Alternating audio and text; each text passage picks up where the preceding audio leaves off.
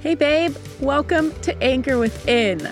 My name's Lena, and I'm a multi passionate free spirit and personal development nerd obsessed with empowering others to become the absolute best version of themselves.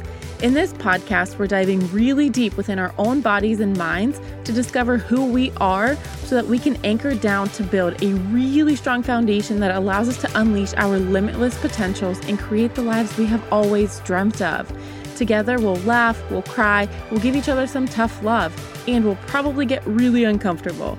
But hand in hand, we'll figure it out along the way and we'll come out even stronger on the other side. So, babe, let's dive on in. What's up? I'm so excited you're here for today's conversation. I sit down with Dr. Sonia Jensen, who is a naturopathic physician with a mission to change the way that women understand their bodies and themselves. And she's been working with women for over a decade, inspiring them to be the best version of themselves, really helping them gain freedom from the chains of society and their hormones and that tiny, nasty little voice inside our heads that tells us we are not enough. Dr. Sonia Jensen just released a book on December 7th called Woman Unleashed. If we're connected on Instagram, you have heard me talk about this book all month long because, oh my gosh, it is so freaking good. It talks about all things hormones and trauma and really healing our bodies and our souls and every part of us to become the best version of ourselves and to really live the lives that we're meant to live. And it just takes you on this journey of deep self discovery. So, y'all need to get this book. It is so good. I will link it in the show notes. But without any further ado, I want you to hear from Dr. Sonia because she is so knowledgeable. There's so much information. So, get your notebooks out and ready to go because you're not going to want to miss any of this. Dr. Sonia, welcome to the podcast. I'm so excited that you're here today. I was I've been reading your book. It's like I was just telling you, hit me at the perfect time in my life and it has just been absolutely I don't even know the word, just so perfect for me in this moment of my life um, with everything I've gone through and looking to start a family with my husband in the next couple of years. So I just want to say thank you for writing it and putting it out there mm-hmm. in the mm-hmm. world. It's been absolutely wonderful for me. And I know that my listeners are kind of also in the same spot as I am. Um, this podcast really speaks to the multi passionate woman, maybe in her 20s or 30s, who she's got a lot going on. She's trying to create joy and fulfillment, but doesn't know where to start. She feels like she's all over the place. Um, and our mission is to really empower women to deeply find themselves. My podcast name is Anchor Within. So we're really focusing on turning inward, um, finding our own strengths and weaknesses, our own desires. And we'll talk a lot about this as you talk in your book about masks that you've been wearing your entire life. Um, so we're really just you know, aiming to empower women, and that's something that your book has really been able to help me do for myself as well. So, thank you for being here. I'm so excited to have you talk to my audience. Um, but before we start, if you could just kind of give us a background of who you are, how you got here, kind of a little bit about you.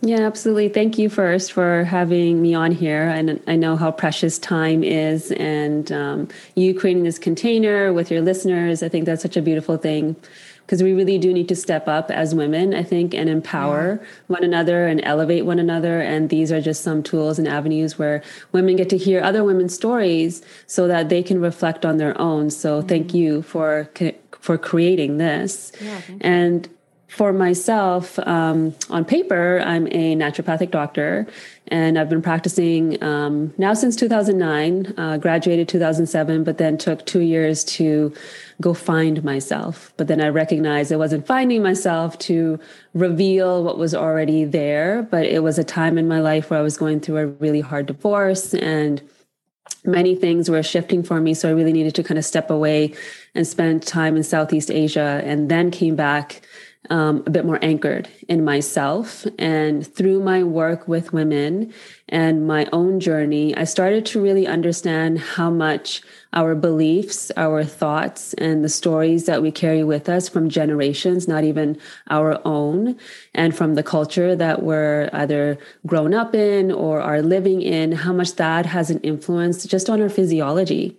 And then that physiology changes how we're responding to life and the actions that we take in life in turn really changing our relationship to ourselves our relationship to others so i started to recognize that there's such a deep connection between who we think we are and what we identify with and our hormonal stories and how we just navigate life. So I really wanted to connect those dots for women because sometimes we just feel really lost. And I know I felt really lost. And then when I started to put these pieces together, I started to understand myself even more deeply and really do that self discovery journey so that I could share that with other women and hopefully unveil the stories and the things that we carry with us for so long so that healing can actually start. Yeah, that's something I've noticed too is the more that I start digging within myself, all these things keep popping up and I'm like yeah.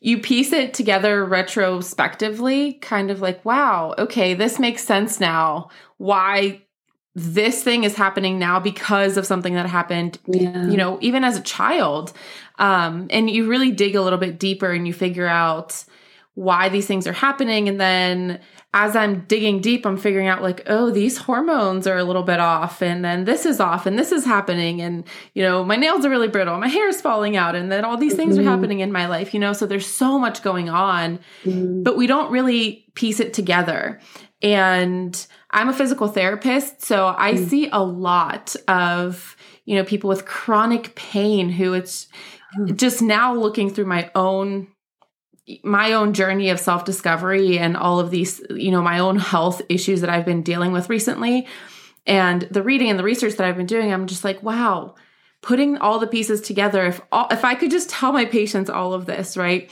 Um, mm. but it takes a lot of time and a lot of work obviously and yeah there's a lot in there, but it's really interesting to see how everything works as a whole. And even mm-hmm. just something as simple as back pain that's nagging and doesn't ever go away is really rooted in something else.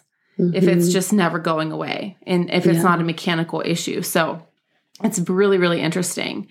Um, but in your book, you talk a lot about the masks that we wear mm-hmm. and, you know, how they've been placed upon us, whether it's from teachers and friends and family and people we've grown up with, um, cultural norms, societal norms, all of the things that we think that we need to be to fit into these boxes that don't necessarily need to be containing us, but they are. Um, mm-hmm as a way of like protecting ourselves, right? And you wrote it really beautifully in your book. You said that it is when the mask is tight and constricting that we lose connection with our truest nature, our essence. Um, it's when we've conformed so much to fit into the mask that it begins to create a path of discomfort and disease. And I just thought it was so well put and well written that it's because of we're containing ourselves so much mm. and conforming to everything that we're not being our true selves that mm. everything mm. within us, our hormones, our physiology is changing. And then all of this disease and this discomfort happens as a way of kind of telling us that this isn't how it's supposed to be. Yeah. So I was wondering if we can dig into that a little bit. So, how do we even mm-hmm. begin to understand that, mm-hmm. you know, what these masks are and what is a mask? Because I find it really hard sometimes to differentiate what is really me and what is yeah. not. Yeah, yeah, that's such a good question because um, I think the first step is just awareness that we do have these masks, and sometimes these masks are necessary. So when we look at our story growing up, and if there's traumas that we've you know experienced or witnessed, um, and we have these challenges, we sometimes have to put on a mask to survive that moment because mm. our brain, our physiology, everything is meant to help us survive all the moments and experiences, and not just in childhood, but even as an adult. So we don't ever stop putting these on because we're always evolving and changing and trying to navigate our environments. Mm. So the first step is to just recognize that, yes, this is a part of our human existence, that we do put on these masks, we do step into these roles, we play out these identities that aren't necessarily who we are at our essence and at the soul level. And once we recognize that, I find the more questions we start to ask and the more curious we become when our body is responding. So it may look like, you know, how you were talking about hair loss. Mm-hmm or fatigue for a woman or anxiety or PMS or fibroids, like all these various things, just being curious and asking yourselves questions of like, where is this coming from? And then recognizing. So, one question that I like to seed for a lot of women is if you were in a room and everyone you knew for your whole lifetime was in that room with you, how would you behave? What mask would you put on?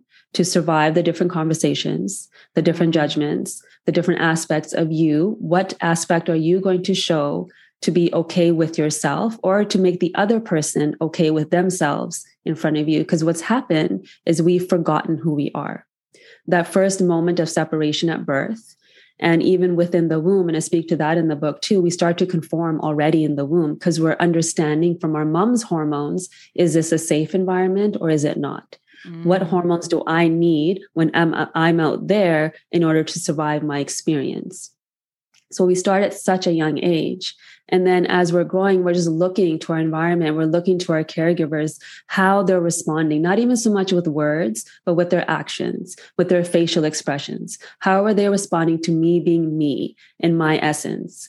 When you look at like a two year old and they're just waving their arms around and being themselves and doing their thing, like, are they getting looks of disappointment or are they getting looks of encouragement? And sometimes it's not even with intent from a parent. Like I'm a parent. So I understand there's going to be lots of therapy that my kids are going to be doing too, right? Like no one is perfect. Yeah. And I think the story kind of starts developing there because we start to see how different the world is from us. And then we have to navigate it. So we put on a certain persona or identity when we're in one group. You know, mm-hmm. even watching my children, watching my youngest, the way he is in his classroom, the way he is at home, the way he is with his grandparents. Like he's playing these different roles because he's figuring it out. He's figuring yeah. out who he is. But it's like I said in the book, it's when it starts to constrict us and when we stop looking at the strength of the mask or the role, but we're navigating through its um, polarity that actually creates constriction, contraction, and these false beliefs that we hold on to. That's when there's dis-ease right mm-hmm. that's when the symptoms show up that's when the body's like hey we're not listening to our essence anymore how can we bring alignment back into mm-hmm. ourselves yeah and i think that can come from everywhere. Um, mm-hmm. I know you talk a lot about trauma, but I feel mm. like we don't really necessarily understand what trauma is. I feel yeah. that a lot of women, especially, will hear trauma and they'll think, mm. you know, you immediately go to things like a huge accident or sexual assault, things yeah. that are all of these big things, but we don't realize that there's smaller traumas yeah. that just happen throughout life. A breakup that was really difficult, a change, a move, even Yep. We talked a couple of weeks ago on my podcast about chronic stress, where there's the mm-hmm. you know bad stress and the good stress. Things like getting married and having a baby. It's still stress, mm-hmm. even though we don't look at it as a negative mm-hmm. situation. But there's still mm-hmm. so much stress. So where do we go from mm-hmm. there? Right once we realize that these things are happening and yeah. we start to look a little bit deeper, how do we begin to kind of start connecting those things? How do we begin to yeah. find who our true essence is so we can kind of get back into that alignment? Yeah. So in the book, I encourage women to um, write out a timeline, right? Mm-hmm. Like go, going back and just writing out all the major events, the little events, the little moments that kind of occurred. And like you were saying, it doesn't have to be a big T. It's those like little things that kind of build up and that could be that disappointing look that could be that move um, we moved a few years ago and my oldest just did not take that well even though he's so happy now but just that transition because his world was turned upside down mm-hmm. but from an adult perspective it's a very different experience and um, just to kind of go off topic and on topic but just looking at perspective i remember once we were in costa rica and there's these waves kind of crashing in to the shore and I was like, okay, let's go jump in the waves. And he was only three years old and he just wouldn't move. He was frozen. And then I went down to his level and I looked at the wave and it looked like a tsunami coming at him. And I was like, of course. So when we start to write out our timeline and go back and like understand ourselves from that lens, we can then start to shift the lens that we've been carrying that story through our lifetime and in the, into this present moment. We can then ask ourselves a question when there's like a response in our body or in an emotion. So maybe maybe it's an argument with a partner but the body can't tell the difference between you actually being in danger or you just sitting at your desk kind of um, ruminating over the conversation that just happened. So in that moment if we can start extending the pause between our stimulus and our response so then in that pause we can ask ourselves questions like where is where is this coming from? Who does this belong to? Where am i sourcing my responses from as soon as we start to ask that question, we all of a sudden take ourselves away from being in the emotion to now we're hovering over ourselves and observing the emotion mm. and gaining information from it. And as we start to begin that practice every single day, we then all of a sudden can differentiate between what is truly ours what is our story and what has been coming from the outside or what has been imprinted from different generations or from our parents we can start to differentiate okay none of that is mine now there's space to unveil who I actually am. Mm-hmm. Like what is my essence? And that's going to come from different forms of support too, whether it's yoga and meditation, whether it's spending more time in nature, whether that's doing EMDR or IFS or, you know, other tools that support your unique system and story. It's really just about uncovering and being um, part of the process while yeah. you're doing it. Yeah. Yeah. And it's, it's difficult to find what works for you. Yeah. And I, I think a lot of women get discouraged when the first thing they try doesn't work. Yeah. So what do you say to that woman who's in that mm-hmm. moment of, oh, I've been doing meditation mm for a week and a half and nothing's happening. mm I'm not less stressed yet. You know, what yeah. do you say to that woman that's feeling really discouraged? Yeah. Yeah. Well, first, it's a journey, right? Yeah. And we, um, I don't think we ever get to this like end result where all of a sudden everything is amazing. It's going to be this ongoing discovery. So if we can tap into that, that mm-hmm. what I'm now stepping into is more discovery. And what I always say is just falling in love with yourself.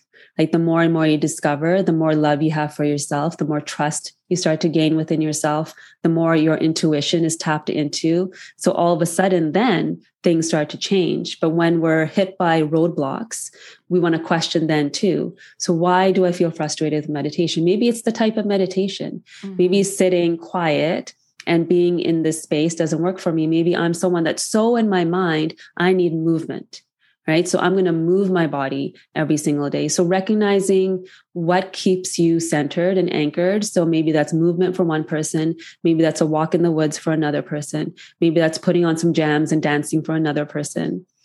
So finding that and trying out different things until you find all of a sudden it clicks that this is the thing that makes me feel anchored. Every time I might begin to lose myself in a moment and then just practicing that. Yeah. Yeah. I think one thing that works for me is movement. Mm. For sure. I've gotten better at meditating with practice mm-hmm. and sitting still, but I like to move. I like to be yeah. in nature. And even recently, actually, like yesterday, because I was reading your book, I was like, maybe I should just try to like dance and jam out a little mm-hmm. bit. And just being in that moment, I remember it just came up that as a kid, I love to just dance and just, yeah. you know, be free. And that freedom that you talk about a lot in your book too mm-hmm. is just feeling back into that. So really speaking to my inner child. So, um, even just doing things like coloring or whatever just yeah. kind of brings you back to that freedom and that feeling liberated that like you did yeah. when you were that little girl that you wanted to you know, so desperately wanted the love and the attention back then, how can you love her too? Because she's still in yeah. there.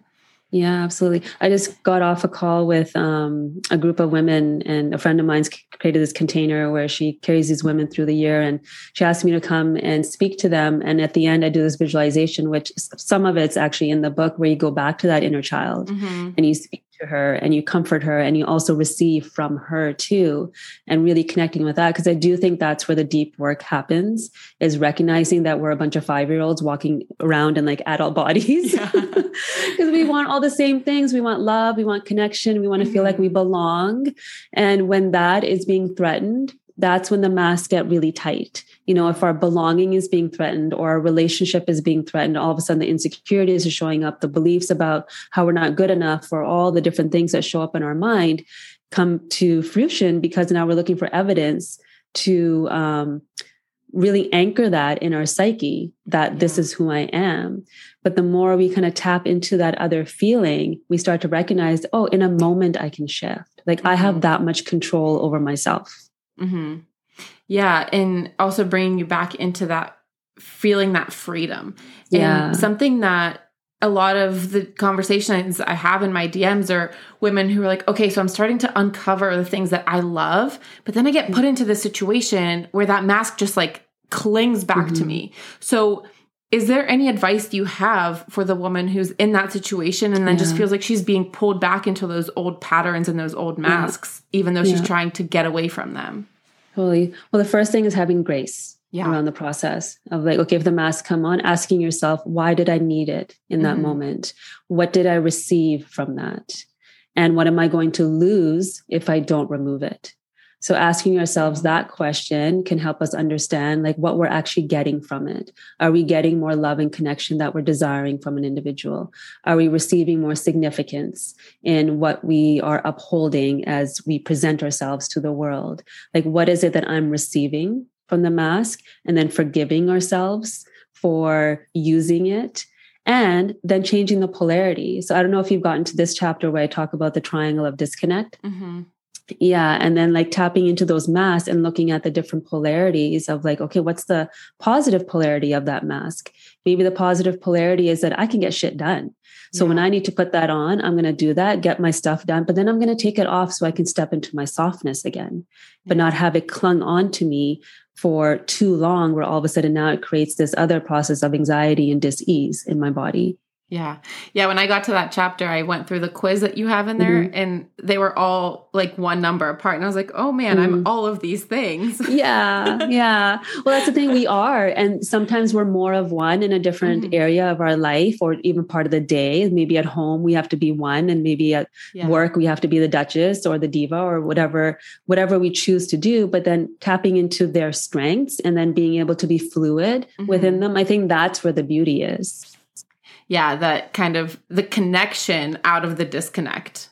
Yeah, of. for sure. Yeah. Mm-hmm. yeah. So I know you also talk a lot about how our thoughts really affect our physiology and the way that mm-hmm. we show up. So when we were talking, you know, about the masks and trying to unveil who we really are at our true essence, can we talk a little bit about how these masks affect our thoughts and then how our thoughts affect our health overall? Yeah, absolutely. So when we're wearing these masks, um, often it's to survive right mm-hmm. to survive those moments like we were talking about when we're in that state of survival our physiology is going to do whatever it needs to to give us the hormones that we need to survive that mm-hmm. moment so often those hormones are like cortisol our stress hormone or adrenaline and when they are high, they're doing what they need to do, like giving us more blood into our muscles and getting our heart rate going and, you know, giving us this opportunity to run away from the danger. But often that mask is being worn Maybe we're sitting at our desk, maybe we're in the car, we're not running away from everything. All of that is happening up here. Mm. And as that happens, our other hormones, like progesterone, for example, which is the hormone that helps us thrive, it's anti anxiety, it's antidepressive, it keeps um, regularity in our cycle, it helps to contain pregnancy. That hormone turns into cortisol every time we need cortisol. So now it's getting constantly depleted. And what we're telling our body is that we don't have the capacity to create life right now or be in this state of thriving because we need to survive. And that's mm-hmm. all I need. And then that becomes the pattern.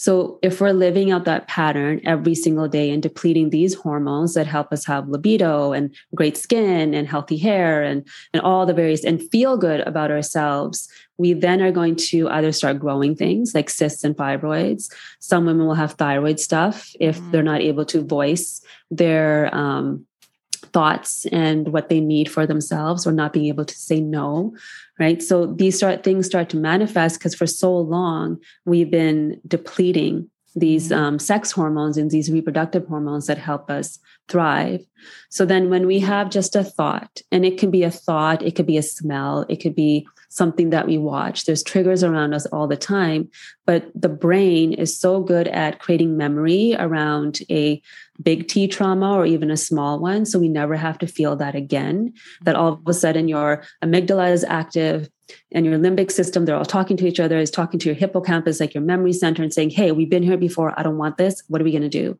So then it tells your pituitary gland and your hypothalamus, Hey, we need these stress hormones. This is what needs to happen. So mm-hmm. that's happening all the time. So it, it isn't until we really begin to pattern disrupt and disrupt these patterns that we can then teach the body again to go into that parasympathetic state that helps us rest and digest and be into be in that thriving state more than surviving. Yeah, so is there any way or you know once you're in that really stressful situation mm-hmm what are some really tangible, like on the go things that you can do to, you know, bring yourself back down a little bit in the moment? Obviously, this yeah. is a long term thing. It's not yeah. It's not going to happen overnight. But when you're in that really stressful situation, what's something we can do right now to just bring us back into our bodies a little bit enough mm. to be able to calm down and look at the yeah. situation more objectively. Yeah. I like to use my hands. Mm. So I put one hand on my heart and one hand on my womb. Mm-hmm. And that kind of just brings me here. And that might be again, that might look different for somebody else. Yeah. But if there's like an experience happening, just being like giving yourself a second, like even mm. a millisecond can change the trajectory of where your brain is going. So we do that we breathe, and then we ask a question. That question that I seeded before where is this coming from? Yeah. Is this real? Do I need to be in this state right now? Mm-hmm. It's just simply asking that all of a sudden changes the physiology. Now all of a sudden we're breathing, not hyperventilating, but actually breathing through our belly.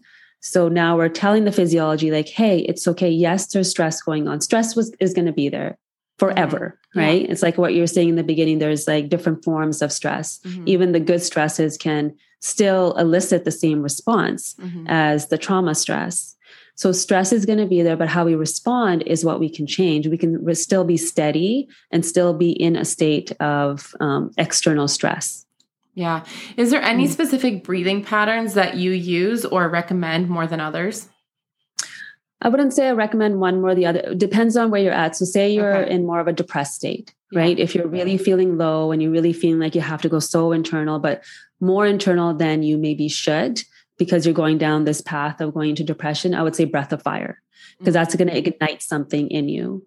Um, I like box breath because that just gives you a moment and that brings the mind into ease too. So that would be like inhaling for four, and then you're holding for four, exhaling for four, and then holding out for four. There's a meditation that I love. It's called the meditation for a calm heart. So you're breathing in as big as you can, and then you hold for as long as you can, and then you breathe out while you have your hand on your heart. Mm. And then the other one's in Gyan Mudra, which is um, the wisdom mudra. So your thumb is touching your index finger. So again, these are just like little things that you can incorporate to help to settle your nervous system. Mm-hmm. Just kind of mm-hmm. stimulating that, you know, that vagus nerve that communicates yeah. the gut and the everything. Um, Absolutely. Yeah. so the vagus nerve kind of controls a lot in our bodies. Yeah. And, um, you know, something I talk a lot about at work and on the podcast is that mindfulness practice of just breathing and stimulating mm-hmm. that vagus nerve, getting us back into that rest and digest rather than constantly being in fight or flight. Yeah. Because, like you were saying earlier, our bodies don't know the difference between good stress and bad stress. If there's any yeah. kind of stress, the response physiologically is the same. Yeah. And so I think knowing what kind of things that you can do in the moment in that millisecond to just mm-hmm. change the direction is really powerful. Mm-hmm. And it really starts there being able to recognize that you're going into this response is number one, and then mm-hmm. being able to really just shift your mm-hmm. thought process. Mm-hmm. Is really, really powerful. And I think you describe that beautifully in the book. So, for anyone listening, you need to get this book. oh, thank you. um, it'll all be linked in the show notes, don't worry. Yeah. But yeah, so from there, then our traumas and everything we've been through in our lives, our thought processes, everything that we've experienced, you were talking about how it affects our hormones. So, is there obviously our hormones, when women think hormones, they think, oh, getting pregnant right away or not mm-hmm, getting mm-hmm. pregnant. Mm-hmm. How can I suppress it? And you talk a mm-hmm. lot about birth control too in the book. Mm-hmm. Um, and, you know, I'm in the process of transitioning off of birth control and I've been learning so mm-hmm. much from my friend who's a holistic nutritionist and she helps women transition off safely because of how much it depletes your body and things that we didn't know but that's totally different story right yeah that's it's totally a whole other hour yeah but um once we're here and our traumas are affecting everything mm. how can we begin to support our hormones whether mm-hmm. it's through diet or obviously you've talked a lot mm-hmm. about breathing and meditation what other things can we really do to support our hormones, especially yeah. for the women listening who maybe are in the stage that I'm in of thinking about starting a family soon? Yeah, for sure. It's a great question. I think the first thing is testing. Mm. right? So, especially once you come off of birth control, waiting a few months and then testing to see where your hormones are at. Mm-hmm. Um, the test that I like is the Dutch test. The Dutch. Because it's, yeah, it's looking at all the metabolites, it's looking at your testosterone, your estrogen, your progesterone, like everything mm-hmm. to see how your body right now in this moment is navigating life. Mm. And once you get an understanding of that, then you can implement things, whether it's through diet. So if it's a woman that's having a cycle right now, knowing that the first two weeks of your cycle are very different than the last two weeks. Mm-hmm. There's actually four stages within your cycle. There's the bleed, where you go more internal, mm-hmm. where it's time of rest and reflection and detoxification. So giving yourself time to do that. Usually for food in that time, um, it's more like soups and stews. Things are really nurturing, and you can actually fast a lot more at that time too, because it really is a process of letting go, recognizing that. And then you step into post bleed before that and before ovulation. This is where now estrogen is starting to rise mm-hmm. and testosterone is slowly starting to come up. So this is a time where women feel a bit more external, where you can have the business meetings, you can do the projects, you can be more active and work out differently as well, like do more HIIT exercise. Just think there's a lot of power. It's like the Wonder Woman time, really. Mm your libido is getting higher because that time of ovulation is slowly coming and your testosterone is rising. And for food in that time, making sure you're nurturing those hormones. So eating things like pumpkin seeds, avocados, healthy fat. So maybe you can be a little bit more keto around that time. Mm. And then comes ovulation. So that's a stage in itself. And some people or some women will actually um, not feel so great around ovulation, especially after being on birth control for a long time, because your body hasn't been ovulating. Mm-hmm. So now it has to relearn, right? There has to be a reconnection between the pituitary gland in your brain and your ovaries. So it's having grace around that time because there might be some irritability that shows up. There might be some like big emotions that show up as well, because that is the moment where all of a sudden there's an egg that's getting released from your ovary and this egg carries so much potential and creativity. So then this is where you want to be creative right? This so this is where you want to be dreaming a lot and giving yourself space to do that. And then those last little bit of your cycle before you bleed again is where progesterone is supposed to be high. So that's the hormone that's very internal. So it's very nurturing nesting.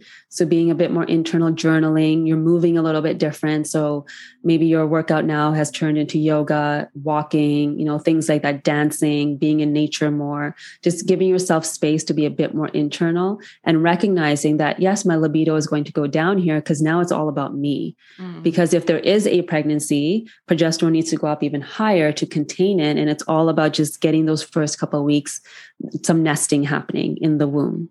So rest is really important. And then when it comes to food here, higher carbohydrates, like um, healthy ones, like sweet potatoes and things like that, is what you want to bring into your vision this time of your cycle.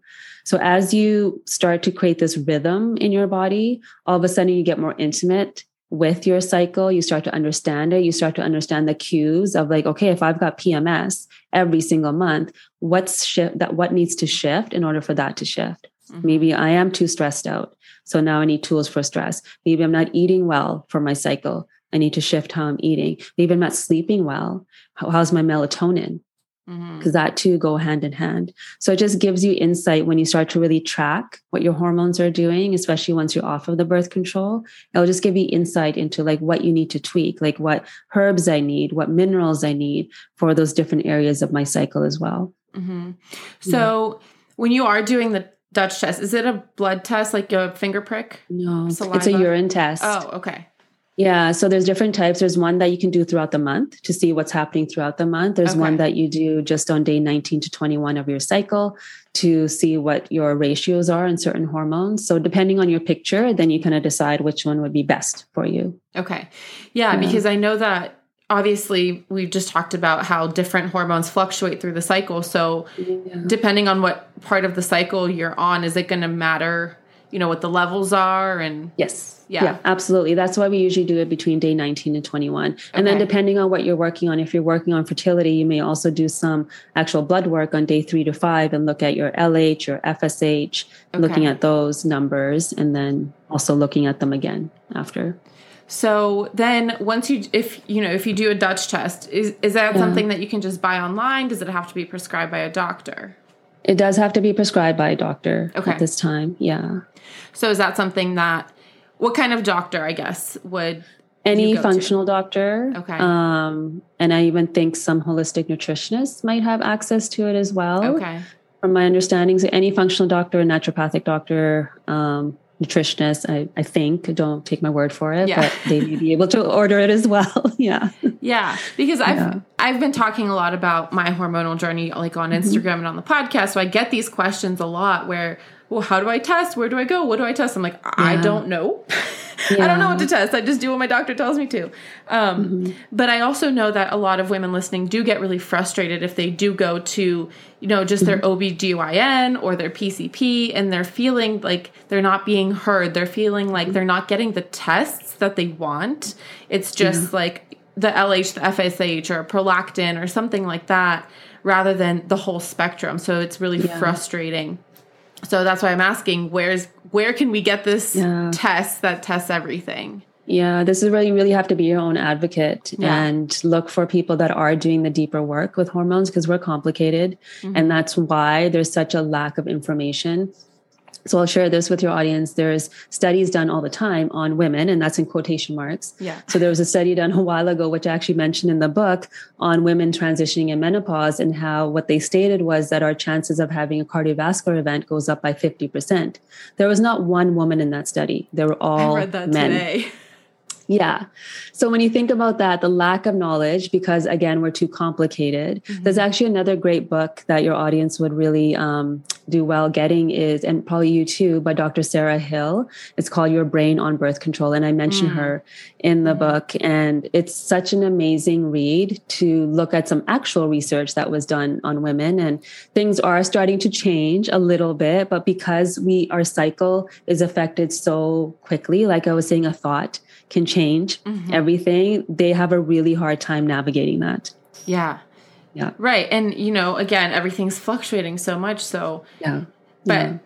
I, I was just mind blown when I read that. Like, how do you test something about menopause on men Mm-hmm. Yeah. that don't go through Yeah. menopause? That's right. Yeah. Where does that to us, it's quite simple, but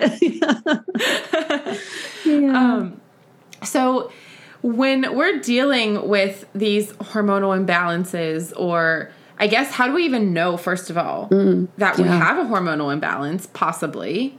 yeah. How do we know that? And then once we figure out that it is, where do we go from there? Mm. Yeah, good question. It may look different in different stages of our life mm-hmm. because I feel in the beginning. So, for example, as soon as a young girl starts menstruating, it takes about 12 years after that for ovulation and everything to actually regulate itself. Mm. So now think back thinking back to like what teen years look like. So often teens are put on birth control for various different reasons. So now here we're already blocking what the body is trying to do. And I'm not I'm not anti birth control by any means. I do feel like women when they need it, they need it. And my challenge though is, is there's not enough education around what kind would be best for a woman and what you can do to combat some of the effects that it mm-hmm. has on our bodies. And so during that time, things are usually being masked right? We don't actually know what our hormonal story is because there's a pill that's telling us what it is. Yeah. So during that time, or even in the 20s, if a woman's got, you know, PMS in regards to like changes in mood, before a period, um, swelling in the breasts, um, insomnia, hormonal acne, like all these things kind of start to happen. Libido is usually shifted, and there's usually there's like a bit of a dullness that happens um, where just motivation is really hard depending on what kind of birth control you're on. And then as we start navigating through life and you know you're going to school have a career and if you're starting a family and like there's going to be different changes that happen in your body. And you know often women will have um, hair loss occur um, there's going to be other things that maybe show up on ultrasound like a cyst or a little fibroid or but what happens on like a day-to-day level is really she's not feeling like herself anymore. Yeah. there's usually a moment in her month or in her cycle where all of a sudden how she looked at the world at one point all of a sudden shifts. And now she's looking at it in a very different lens. And even the beliefs she has around herself all of a sudden are very different. That is like one of the biggest clues that your hormones really need your support. I'm going to say hormones impact everything. So, no matter what you're experiencing, there's some sort of hormonal component in there. Sure. But how deep you dive in usually does depend on what's going on in that moment. Okay. So Yeah. for the woman who is on birth control, whether it's the pill, the IUD, mm. the ring, the shot, yeah, is there is supporting her hormones in that moment you know, I guess, quote, worth it? Is it actually going to yeah. do anything? Because yeah. everything's being, quote, regulated by the pill or whatever right. birth control you're on. Yeah, so this is where you want to be looking at the foundation. So, what yeah. foundation do my cells need mm-hmm. in order to con- continue to thrive? So, when I do come off of it, the communication can get back into um, its status that it was in before. Mm-hmm. So, that's like, you know, healthy amino acids. That's looking at um, our diet and making sure we're getting healthy fats in our diet because our hormones need healthy fats. Looking at our minerals, so magnesium is depleted, zinc is depleted with birth control.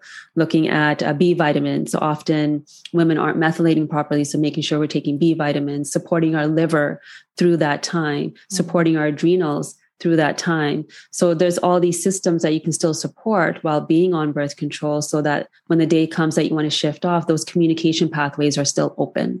Okay. So it's not necessarily yeah. about balancing the hormones. It's more about nurturing everything yeah, else. That's right. That's okay. right. Yeah. Yeah. Okay. Um and I know something you also talk about is kind of how hormones are dictating relationships too. Mm-hmm. So mm-hmm. can we dive into that a little bit? Yeah. How does that affect everything that you know, how we relate to other people? Yeah, that's huge. So just going into a relationship, um, maybe in a couple, looking yeah. at it in, from that lens women, as I was saying, we have this um, rhythm throughout mm-hmm. the month. And men have a 24 hour rhythm. So they're always resetting every single yeah. day, right? yeah. about right. Yeah. So the way they operate in the world is through testosterone. Like that's their, when you look at behavior endocrinology, testosterone is their hormone. So testosterone is all about motivation, getting things done. And it's a very active hormone. So they can move from like A to B in a very linear line. And they almost need to complete that task before they can think of anything else. For women, it's oxytocin, which is all about community and gathering and being in like softness and not doing a lot, but being. And we have this capacity to where they might be going from point A to B, but we're like 1A, 2A, 3A, 4A. Having we have all these channels open all the time, and we can actually um, utilize both sides of our brain at once. Whereas for men, they have to be in one, and then they go to the next. So when we start to understand how differently we operate in the world, so for a couple, for example, if they're having challenges with intimacy, if the man or the partner doesn't have to be a man understands that their counterpart and the this part of their cycle is going to have more libido is going to have more testosterone. So that's the time to woo her maybe. Mm-hmm. and then in this time she needs more space. So then there isn't this expectation but an understanding of intimacy that this is what the rhythm is like. But often we women will feel like well there's something wrong with me because i don't feel that way all the time. Yeah. so that closes the gap in that communication and expectation because when we're not feeling heard, when we're not feeling steady with our hormones, our first response is going to be irritation mm-hmm. and frustration with ourselves. And then that's going to come out in that relationship because we're not being understood because we're not even understanding ourselves and being able to communicate mm-hmm. any of that to them. So that's how that relationship gets affected. And then when we look at other outside relationships, whether that's our family or our friends, again, when we don't feel anchored in ourself, mm-hmm. everything is happening to us instead of through us or because of us. So when we're having these interactions with our family and feeling um, maybe judged or judging or feeling triggered, um, we often will feel like it's that other individual. Mm-hmm. But often, if we can change that lens and to think about, okay, what's happening in my body? Like where am i in my cycle? Why is this triggering me more now? Why can i you know have tears at the drop of a hat when over here i was totally fine? Yeah. so i have a rule i do not make life decisions in the second half of my cycle. I'm just not allowed. Yeah. I can only make those decisions in that first half because they're going to be very different because the lens i'm looking through is very different. Mm-hmm. so once we start to understand that that understand that you know, if we're in a state of survival all the time and we feel like we're in danger all the time, we're contracted. We're not even listening really. We're not even ready to receive the information that we might need in order to feel whole. And then we can't give because then we're giving from a space of resentment we're giving from a space of depletion. And it's that um, damsel that i was describing in the book too we can't say no. So we're saying yes even though we don't want to. So now we're making decisions that just don't feel right but we're doing it anyways. And then it's their fault right? Because right. they're asking too much of us. But we can't say no. Yeah. when we can't say no yeah. So i just think it lets us take responsibility for mm-hmm. us and have a deeper understanding and then have a relationship with mm-hmm. ourselves of trust. So then we can start to change those relationships outside of us as well. Okay. Yeah. Yeah. I think that's really, really powerful, but also so true because I've noticed a lot. I, mm. I'm an Enneagram too. I don't know if you're familiar with the Enneagram, mm-hmm. but so I'm the helper and I don't say no to anything and I always put mm-hmm. everyone else before me. Yeah. And once I realized that I did that, more so it was kind of like a selfish thing of me trying to mm. get thanks from other people for doing it yeah. for always helping them for always you know pray you know priding myself on being there for everyone yeah. all of the time yeah but constantly feeling so drained and once you learn that it was just like whoa okay i need to start saying no i need to set boundaries mm-hmm. and find that praise within myself rather than mm-hmm. saying yes to everything to everybody else. That's right. Yeah. But the gift of that is like you have such a huge heart. Yeah. So when you get anchored into that, then you can actually give from that space rather mm-hmm. than from that depleted space. And then it's a totally different energy because there's no expectation then yeah. of receiving something from that interaction. Mm-hmm. It's like that um I don't know, I might be aging myself, but the Friends episode with Phoebe and um, Joey, when he was saying you can't give without actually getting. Yeah. Or maybe the it was the other way around. It's mm-hmm. like even when you're giving to charity or you're giving, we're doing it for a reason to mm-hmm. receive some sort of like significance or importance or yeah. love, connection, belonging, whatever that may be. But true service comes from the heart space, not from the head space. Mm-hmm. It comes from that knowing that even without that act, I am whole, that I don't need something else or someone else to fill that. Yeah. And I think that comes from pretty much everything we've talked about today. Yeah. Just really learning yourself on all levels, not mm-hmm. just the superficial masks that have been placed on us. So, yeah. This was an absolutely incredible conversation. Thank you so much for being here. Um, before we go, if you could just leave us with like some life advice, your yeah. anything, what, what would you say to your, you know, to your 16 year old self? What, what would you say yeah. to her? Yeah, I'll say so many things to her. um, what I what I would want her to understand is that everything is temporary.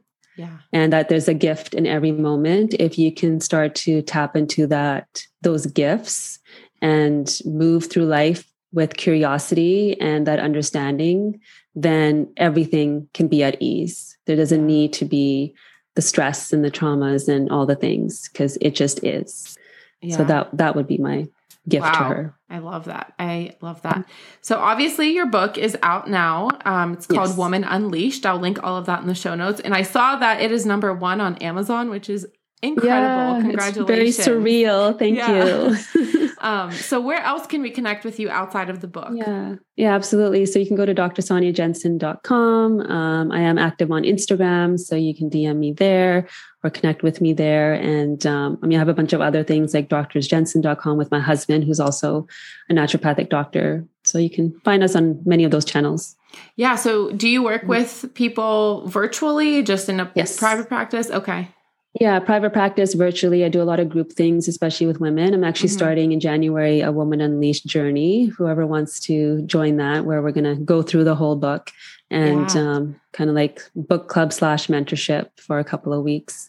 So th- this is where my heart is: is just giving back to women and bringing women together in community. Mm-hmm. Oh, that's yeah. beautiful. I love it. Well, again, thank you so much for being here. I know this is going to be really helpful for so many people. So, thank you again. Yeah, you're welcome. Thank you. Thank you so much for tuning in to today's episode. I hope you picked up a few tips and tricks that you can take with you into the rest of your day. If you vibe with this episode, it would mean the world to me if you share your takeaways on social media and tag me so that we can connect. I would love to personally thank you for helping me spread this message into the world. I'm so grateful for this adventure that we're on together. Until next time, babe, we'll talk soon.